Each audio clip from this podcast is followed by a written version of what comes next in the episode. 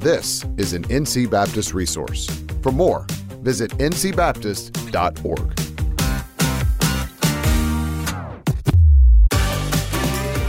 Welcome to the NC Baptist Podcast, the podcast designed to engage with ministry leaders around topics that will explore approaches and resources to help us be on mission together.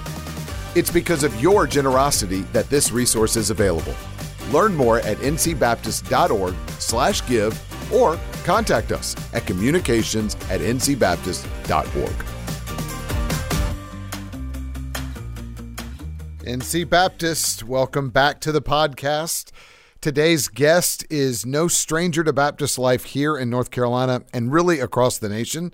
And she happens to be also a great friend of mine. Joining me today is Amy Whitfield. Amy, welcome. Hello. I think it's my first time to ever do this. I know. you. I know. Yeah. You you used to host a podcast and had Yes. me on as a guest. Yes. And as Michael Scott would say, how the turntables have turned. Yes. Yes, they have indeed. Well- but here I am. I'm a proud North Carolina Baptist. Excited You are. to be you here. are. And we, Yes. we are thankful for you. And, uh, you know, with the Christmas season officially here, Mm-hmm. something that comes to mind is international missions. Uh, obviously, near and dear to both of our hearts, specifically, a very famous missionary Yep. who is impacting lostness even today. And her name is Lottie Moon. And actually, by the time this podcast drops, Baptist will be participating in this year's annual Lottie Moon Christmas offering, um, the week of prayer specifically. So, Amy, you've recently written a children's book that is entitled Lottie Moon, the Girl Who Reached the World. Um, what made you, I mean, I know your love for missions and those kind of Yeah. things, but what made you feel led to write this specific children's book? Well, so this is part of a series. So this is something that already had kind of originated with B&H Kids that they had the idea to do biographies for uh, ele- kind of older elementary age. So this is the third in a series. It follows Dietrich Bonhoeffer and C.S. Lewis. And um, some of my love for missions, for history, uh, for Baptist life, I uh, was just in contact with them and you know they said hey would you be interested in doing this and i have never i never thought i would write a children's book that's never been anything that i even thought i could do um, but i love lottie and i love great stories and so it was it really stretched me to be able to to do this for kids Yeah. Well, what made you first, you know, kind of fall in love with Lottie? Like, what are your first memories of Lottie Moon? Yeah, so um, you know, it's always interesting, and a lot of folks don't know this with some of the the things I've been involved in for years. But I didn't grow up Southern Baptist, so I didn't grow up hearing about this in my church. But I have uh, an aunt who worked for at that time the Baptist Sunday School Board. Now everybody knows it as Lifeway, um, but she worked there and was in uh, I think the the division that produced the envelopes that went out to churches. And I can remember sitting around the Sunday dinner table and her talking about her work and i was asking her what she did and her saying something about the lottie moon christmas offering. Um, i can just remember the name and it was kind of one of those things that years later i end up in a church where this is being talked about and it this light bulb went off and i finally got to hear her story and i was blown away. Well, speaking of her story, and Amy is one of the biggest history buffs I know. Um, her husband and I um, have watched ball games before, and Amy's come over, and Amy is usually reading a history book on the couch while go. Keith and I are are going through the game.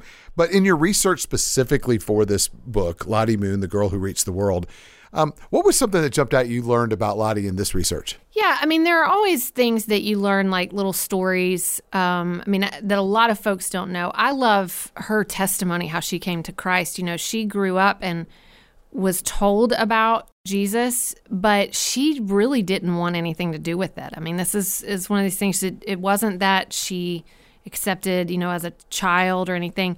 Um, and she's, I think, 18 years old, I believe, and uh, couldn't sleep one night because there was a dog barking in the neighborhood and kept her awake. And so, as she was laying there trying to go to sleep, she started thinking about God and then said, Okay, I'm going to go to church. And she went to church where she heard the gospel preached. And I mean, her life completely changes. And I, I loved, you know, just really digging into that story. What I also loved, and a lot of people know about the letters that she wrote, but really diving into the impact that those letters had on the churches back home uh, in real time. And how her inspiration really changed. Remember, this is in the day before uh, social media and video capability. I mean, you want to talk to a missionary now, you can FaceTime them. Right. Um, this is also in the day when people would go overseas and wouldn't come home. So the right. idea for people to have tangible connections with their missionaries uh, really was dependent on the power of the pen. And man, she used it. It was incredible. It. Yeah. Yeah. Yeah. What we do today. Well, a lot has been written on Lottie. Obviously, yes. you've read a lot, but not a lot of children's books that I know of. Right. I know of it. There are a few, but not. It's not a ton. Um, why is it important to teach kids about Lottie Moon? Well, I mean, first of all, we're in a day where teaching kids history, I think, is really important because they just don't know the stories of the past and people that went on before. And these are things that are, are going to disappear. Lottie, in particular, I think, is a real inspiration because the significant things that she did really started with one simple idea. The offering that bears her name started with one little idea. The letters that she wrote, like she understood the power of words and just harnessed that. It was a very simple act. Um, but we're kind of in a time now where kids things are moving so fast technology is kind of taking over uh, kids are are jumping into to all sorts of things and they're not really hearing as many stories um, of people who have gone on before and it can get lost mm. and i think it's an incredible thing to be able to tell them about her and to really say look at what this woman did and you can follow god's plan like that too Mm, that's fantastic. Well, we as North Carolina Baptists have recently celebrated several ways that God is using the generosity of NC Baptists to reach the nations. In fact, Amy, just a few weeks ago at the annual meeting that you were at, we celebrated 30 NC Baptist missionaries that are now serving with the International Mission Board.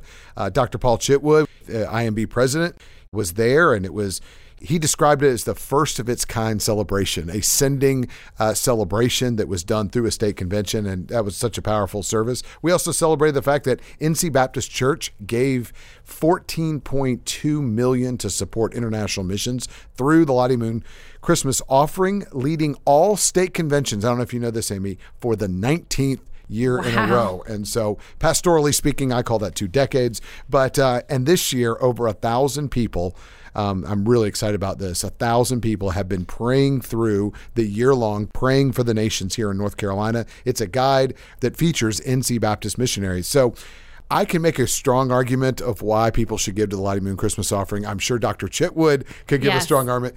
What would you tell NC Baptist and friends around the country who listen to this why they should give to the Lottie Moon Christmas offering? So for me, I would go back to why she started it to begin with. You know, she went over there and saw how great the needs were. And she knew I and my fellow missionaries, we can't do this without help. She knew and understood that whole concept of churches back home holding the rope and those who had sent her. Um, but she also knew when she wrote and said, You all can get together and do this, you can support, you can be a part of this.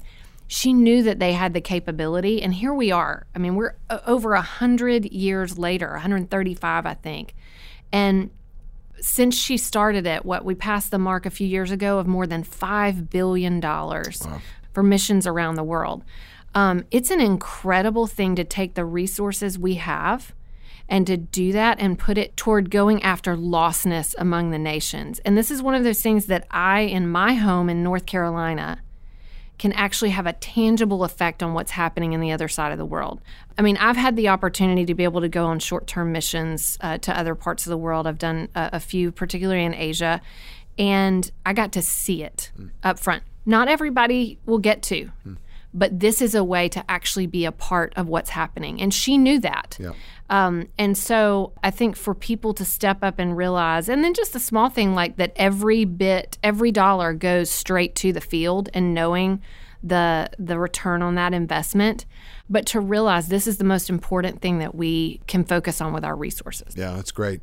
Amy's new book is titled Lottie Moon, The Girl Who Reached the World. This would make a great Christmas present. This would be something great to get uh, those in children's ministry. This would, grandparents, this would be a great gift uh, for you to read with your grandkids. Amy, where, where's the best place for them to get it real quick? Yeah, you can look at lifeway.com yep. or Amazon. You know, either play it very easy to, to go and get to. Great. Get to. This is a great book. We want to raise up a new generation of those who are going, and certainly Amy has done this. Um, Amy, we are so grateful for you and your leadership. I'm gonna I'm gonna shift gears here. I don't think this is like officially, but you know me. Um, I just want to just highlight the fact that recently you joined a panel of five women ministry leaders at our annual meeting in, in Greensboro uh, back in November. And they serve in various roles in, in NC Baptist churches. And you said this phrase you said, Be encouraged that if you're gifted in a variety of ways, there is a place for you. There was a place for Lottie and she was such an influential missionary. And, and we're grateful for how NC Baptist women are faithfully serving the Lord on the mission field together across this state and around the world. And, and there are those who are writing children's books, which is, yep. you know, a huge leap of faith in of its own. But what would you say to someone that is listening, trying to determine God's calling in their life? Um, maybe it's not writing a book, and maybe it's not going to the nations, although they should pray right. about that. Uh, maybe it's participating in Serve NC uh, in 2024. But what would you say to somebody specifically of there is a place for you? What would you say to them? Yeah, I mean, I would just encourage uh, people, and in that panel, is encouraging women to say, you know, the Lord has designed you in a very specific way. Um, it's been a, a great uh, insight for me the last few years to begin to realize that the places where I've been able to serve the most were in the areas that have always been interests or loves of mine have always been things that I was good at, even going back to when I was a child. And so I encourage people think about what you love, think about how the Lord has designed you, and go and find a way to serve in that area. So, like you said, maybe it's with Serve NC this next year, maybe it's something in your local church, um, but don't be afraid or hesitate. The Lord has designed us all to actually be able to join Him on mission. That's good. When I was a missions pastor, I kind of described it as you know, God's wired you in certain ways with certain giftings and certain affinities, and there you see the certain needs. So simply do what you do well for the glory yeah. of God and do it strategic for the mission of God. Um, Amy, thanks for being on the podcast today. Thanks. Um, make sure you pick up her book, Lottie Moon, The Girl Who Reached the World. Listeners, head over to the link in the show notes to pick up a copy of Amy's new book. It's a great Christmas gift and read it with your kids, read it with the kids in your church this Christmas season. And a Q&A with Amy Whitfield is the featured cover story of the December 2023 edition of the Biblical Recorder. Amy goes into more detail about the book and Lottie's ministry, and you can click the link in the show notes to read more of that or go to the Biblical Recorder website. You can listen to more NC Baptist podcast episodes just like this one at ncbaptist.org forward slash podcast. Thanks for listening. Let's be on mission together.